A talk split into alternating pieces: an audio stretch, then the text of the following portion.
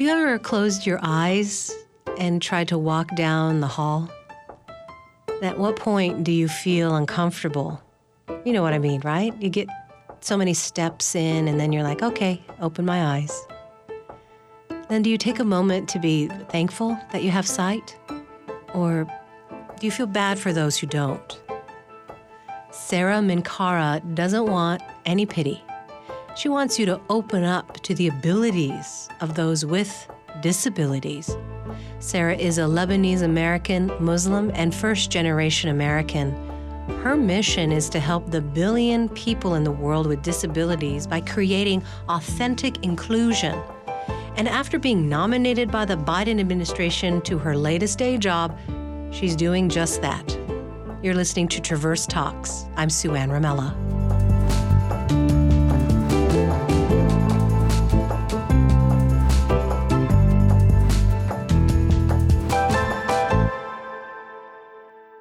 You lost your sight at 7. What do you remember about having sight, and what have you gained from being blind? I love that question. What have I gained from being blind?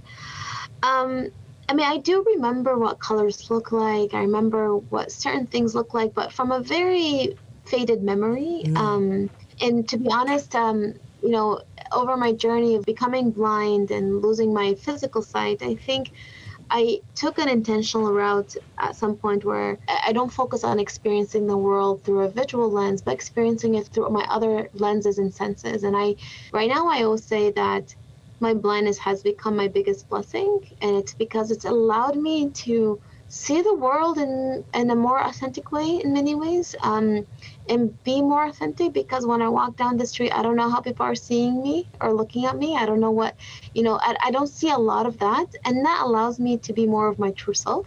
My friends are always saying, oh, Sarah, we're in public, behave yourself kind of thing. But, I'm myself outside, inside. This is who I am. And I think that's been a huge blessing. And similarly, when I meet a person for the first time, I can't make a lot of labels and assumptions. Yes, I can hear and that kind of stuff, but a lot of the labels from a visual lens I can't interact with. And that allows me to, if I get to know you, I have to ask you, who are you? And tell me more about yourself. And that allows me to really look at a person and see a person for who they are. Oh. If I ever do get my physical eyesight back, I hope I can still retain the aspect of delaying and not making a lot of assumptions. Is that a possibility? Who knows with science and medicine, maybe. But I always get that question, do you ever want your eyesight back? Right now I say no. Mm-hmm. It's become a big part of my identity. You said when you get to know somebody and you want to get to know them, you ask them about themselves. Sarah, I don't think visual people do that much with each other. Tell me about yourself, because we use those assumptions all the time. So what can those who really want to move away from initial labeling of others do to prevent themselves from attaching these labels and stereotypes? A couple of things. One is, and not to say, I just want to make it clear that I do also judge. I'm human like anyone else, and I do judge through hearing or smell and that kind of stuff. But I think I just don't have the ability to judge through seeing. And I think to people in general, I say, I wish it was a switch of a button. I wish we can say, okay, now I'm not going to judge. But that's not that how it works. It's a journey. It's an everyday kind of making sure we're committing to when I see a person for the first time, trying to delay our assumption and have one assumption, which is this person has something beautiful to contribute. Mm-hmm. And if we approach every single person with that assumption, the world would be in a better place. We would be in a more inclusive space. But before we actually get to that point of understanding and delaying our assumption, we need to actually understand ourselves and understand how do narratives in society impact how we see ourselves and how we see others. So real self-reflection. Yes. Exactly. And I will say self-reflection, curiosity, but through a lens of compassion. Be compassionate with yourself and ask yourself why, and understand yourself and try to understand yourself. Because the more that you do, the more you're going to actually then understand how you interact with others. Oh, wow. You're offering up two difficult things. One for people to self-examine, which could be painful. I know. And then take a breath before putting labels on others. And honestly, isn't it funny how some things that sound like difficult work are actually very positive in the long run? Yeah. And to your earlier question, when I do meet a person for the first time, and I do this actually right now at my work, is I tell them, who are you? But I also put another constraint. Who are you outside of your work? You know, because we also anchor ourselves in work, education, and all these other labels. But I just want to get to know who you are. And then people are like, huh, who am I? Yeah.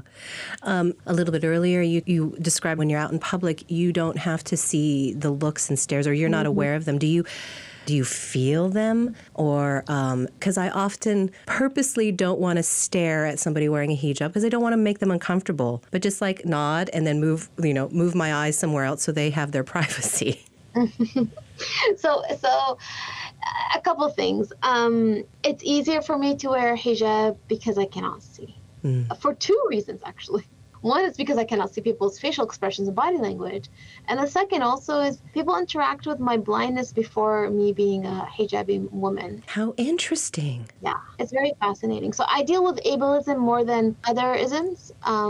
But again, I think not being able to see, I can't see people's body language and staring and all that kind of stuff. But I also say, to that point, we need to have those dialogues and those interactions. It's fine if we feel awkward, but we need to engage. And the more we engage, the more we're able to break down those walls and barriers. Oh, I like that. But yeah, your question, I deal with ableism more than anything else. Yeah. Ableism, that's great. And speaking of which, your parents often empowered you when you were growing up. How can other parents empower their children who may have a disability? I think one is trying first not to listen what society's expectation or lack thereof of disability to enter the home, because that in itself is the biggest barrier. And it's hard, sometimes hard for parents to remove that, right? And trying to create an environment at home that's not based on pity and not based on overprotectiveness, but based on your disability is part of who you are and is going to be a strength, and you have value. And I see who you are, you belong, you exist, and you have value to contribute. But I'm not going to tell you what that value is. You're going to explore who you are. Ooh. And get a big base for their kids to explore their true potential and their true value. So it sounds to me as if sometimes when we pity others, it comes from ourselves and our own fears that we may be putting on other people. So as society, it's like they're just afraid of those with disabilities or differences then if they pity them. Yeah. They're afraid. They don't know how, maybe. You know, there is this sense of less than as well. You know, I don't think anyone is perfect in this world. We're all created imperfectly in a perfect way. But, you know, some disabilities are more evident and people like fixate on that. And I think it's all about the narrative. And it's hard for people to turn it into something positive. You know, I have sometimes people talking to me and they're like, oh, differently abled, right? I'm like, no, I am a person with a disability.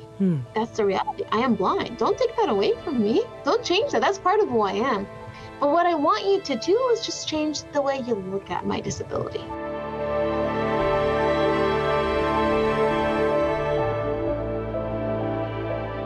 Hey, I'm Ash, a producer for Traverse Talks with Sue Ann Ramella.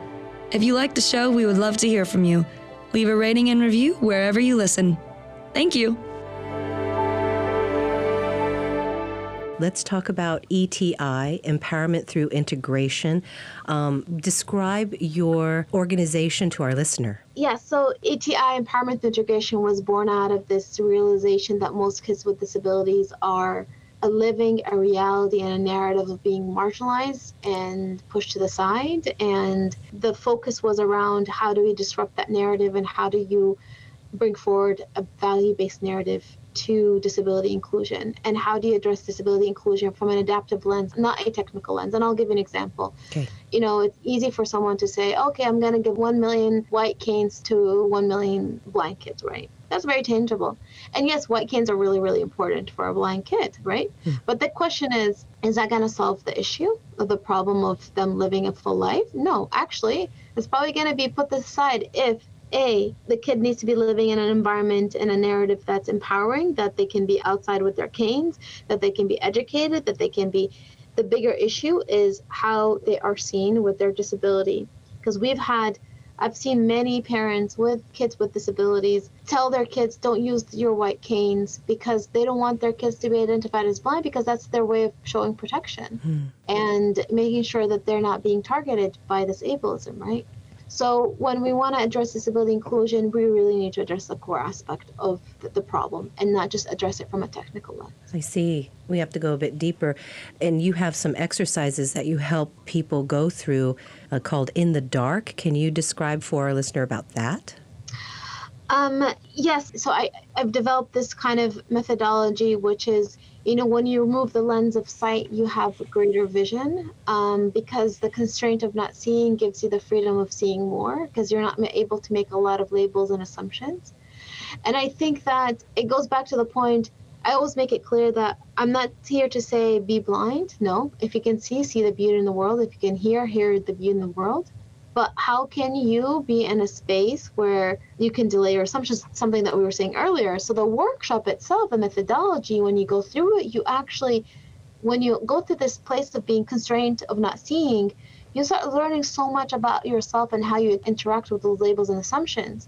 So after the workshop, the outcome is I know a little bit more now of how I'm interacting with these narratives and labels, and hopefully I can start learning more about how I can understand myself and start delaying these assumptions, if that makes sense. It does. You know, when I was a child, I would sometimes purposely close my eyes just to see if I could go through my home and what it would be like. And time seemed to slow down for me as I was navigating.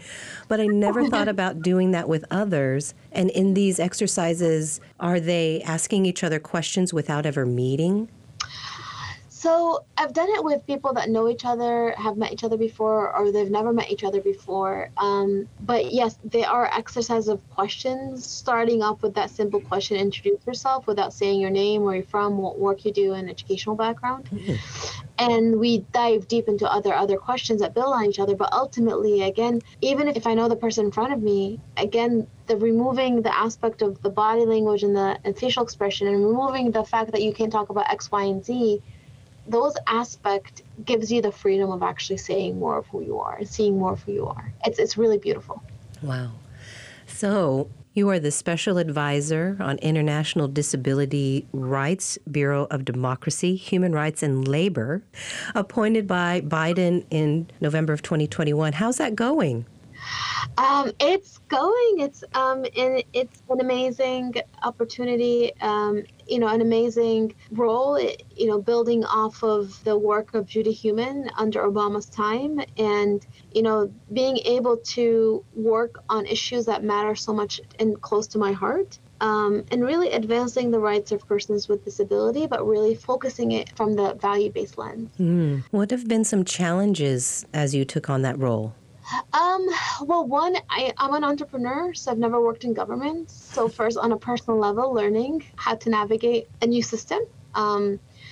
Also, really, the biggest challenge when it comes to disability inclusion and disability conversation is we always look at it from this is the right thing to do. What I'm trying to have us look at it is that disability inclusion is a value for all. It's not just the right to do, and it's also a value for our foreign policy.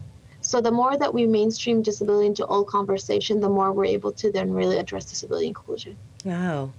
This is reminding me of something in researching you, that you were in school and a classmate said they were happy to have you in class because the professor described things differently or better because you were visually impaired. Yeah. So the value was for their benefit as a seeing person as well. That was wonderful. Yeah, that's a perfect example. That example really can be translated in so many different ways. You know, when the curb cuts were created for our, you know, our streets, it initially was for wheelchair users. Now it's, you know, parents with strollers and parent, you know, so many different kind of people use that. And for that specific example, for the classroom, I was a math major. So professors, when they had me in class, I had to be so much better at teaching and explaining things. And literally, my friends would be like, Sarah, which class are you taking? Because, you know, the professor is so much better at teaching. Again, inclusion of all and the value for all. Inclusion and value of all, yes. So you're Lebanese-American, and you travel, you speak several languages. Of all the places you've been or lived in, what are some differences in the way people with disabilities are treated here versus other communities? So ableism is alive and present in every space. Some are more subtle and some are more in your face. And I think that what's important, and I think what's important in the U.S. is that we have our laws and our policies that protect our rights, the ADA and others. And I think that it's so important for us to have these laws and policies. It's so important for us to teach our kids their rights. So that way, when we are moving through the system and we find an obstacle of not getting access to certain things, or, you know, you're able to actually advocate for your right. And I think that's really important. And that's one of the things, you know, in my role as special advisor is, you know, working with governments across the globe on, you know, helping them, you know, uphold their commitments on their disability policy and the CRPD, and making sure that these policies are in place, and because there's power to that. Yeah. But in parallel, I think there needs to also be a bottom-up approach of changing the narrative on a societal level, on a grassroots level, on a person level, to make sure that people in general see the value and the inclusion of persons with disabilities.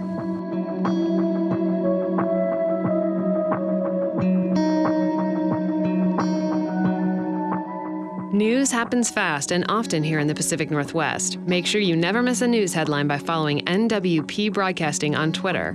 Classical music news, more your thing? Then follow NWPB's classical Twitter account by searching for NWPB Classical.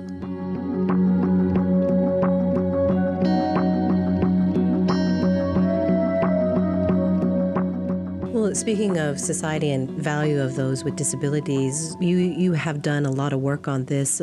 Speaking of the pandemic, before nobody could work from home, everybody thought you were being lazy and doing your laundry instead. And it was mostly geared toward able-bodied folks. And there's so many ways to work from home, which should allow for more people with disabilities to be employed, but it doesn't seem to be working out that way. Why is that? Oh, that is a good question. That's a really good question. Before COVID, persons with disabilities that wanted to work from home and when they would interview and say, actually, can I work from home? And a lot of employers are like, no, you need to come in. They were not willing to. A lot of companies and spaces were not willing to accommodate. COVID happened. It forced companies to rethink how to structure their employment of everyone. And so, of course, everyone worked virtually.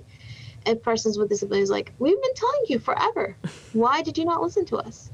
And it's because it comes from this aspect of you're asking for too much. You're asking for more. You're an add-on. You're not part of, you know, the original system.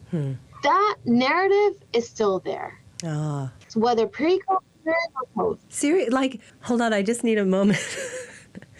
So even though we all proved this can happen for anybody, a person with a disability asks for the same thing, but they're still considered more work to help you work. To give an example, for me as a blind person, when I work virtually, right, I do have actually other way of functioning. Like Zoom is more accessible to me than WebEx. And I would tell, actually, can you please, let's do Zoom instead of WebEx, because I'm able to navigate Zoom much on my own than WebEx, right?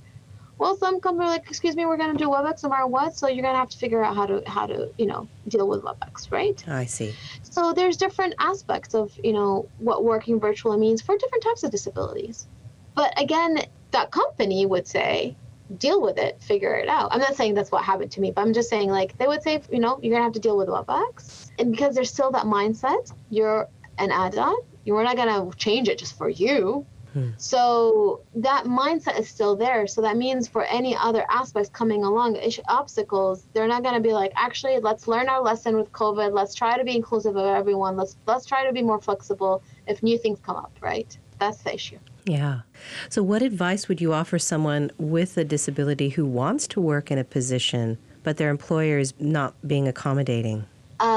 Well, one, knowing your rights, and I think that's really important. Two, I say most spaces, it's not about wanting to be malicious, right? A lot of times it's just they don't know how. Okay. And if you tell them this is what would maybe easier for me, and can we do this, and let's have a conversation. Sometimes it will work, sometimes it might not. There's different ways, and I think, but what's really important, something to always bring forward, and something I've been, you know, trying to bring forward even in my new role, is aspect of human-centric design. Human-centric design? So when you are designing policies or procedures or whatever, to really create it from a human-centric perspective, of your employees and trying to understand the journey mapping of the employees and seeing what their journey looks like. And I think if we instill more of that perspective, whether in our policies or in our programs or procedures or whatever, I think that shifts the mindset that we want to actually include you because you have value. Okay. You're blowing my mind with this idea of an employee's journey, because aren't we really just cogs in a wheel to make a product, Sarah? We are. I mean, we're all working towards, for private sector, we call it the bottom line. But, you know, an Accenture report came out a few years ago showing that when we are a more inclusive space and we're able to actually employing people with disability actually helps the bottom line. And I truly believe when you are able to include a diverse workforce, you're able to bring in more diverse talent and more value, and that is going to help your bottom line. Okay. And I've seen different types of companies where companies that care and create a space that understands their employees and cares are going to get more out of their employees. And again, also retain their employees. Yes, it might be more costly in the short term, or it might be more difficult in the short term to actually be doing that, but a long-term gain. I'm a fan of long-term gains. Yes. There's a quote from you. I would just want to read this. You said, because as contradictory as it sounds, actually embracing your authentic self may not come naturally. And before you can lead yourself or anyone or anything else, you must know and embrace who you are. Do you feel like your blindness forced you to do that earlier? Or how was that journey for you? My blindness forced me to deal with it, not deal with it earlier. My blindness, because at some point in my life, at certain points, you know, it was tough being blind. You know, or the narrative got to me. And there would be moments where I did take in the ableism narrative in certain ways. There was another part of my mind that was like, no, you're stubborn, you're going to push forward. But what I'm saying is that, you know, I think it's so important for us to really learn and understand and realize, how do these narratives and societies impact how we see ourselves? Yeah. Do I love all of who I am? And if not, why not? And how can I turn that identity of mine into something I love? How can I turn my blindness, my disability identity from a weakness to a strength? How proud are your parents of you? I mean, they are proud. They're probably very proud. But a funny thing is, my parents are very, and that's probably what was important, is just they kept on pushing us to be our better versions of ourselves, or really push us to be pursuing our ambitions and dreams. My mom never coddled us, right? And wasn't like, oh, you know, and I think that's perfect, because to be honest, in a lot of the disability experiences, people with disabilities, they deal with inspiration porn, like, oh my God, you're amazing for getting out of bed kind of thing. We call it inspiration. So I think it was, yeah. So I think it was so helpful that my parents were very like, great, you did that? Great. What else are you going to do next? You know? Next? Yeah. Do you think this is a Lebanese cultural thing, or just the way your parents' personality are? It's like, you need to perform and you could live on your own. You can do this. I think it's my parents. I mean, yeah, I think it's my parents. And I think it's it really helped us, because also my mom never let us say the words, I can't do this because I cannot see. So she never really let us either pity ourselves as well. Mm-hmm. So it was a very like, you know, this is your reality. You're going to move forward. Wow. So it's all thanks to them. I like that. All right, Sarah. Thank you so much for answering all of my questions. Well, it's so wonderful. Thank you. It was so nice chatting with you. I learned so much. Same here. And hopefully we stay in touch. I mean, we'd love to meet you someday in person. That would be lovely. Thank you, Sarah. Have a great day. You too. Bye. Bye.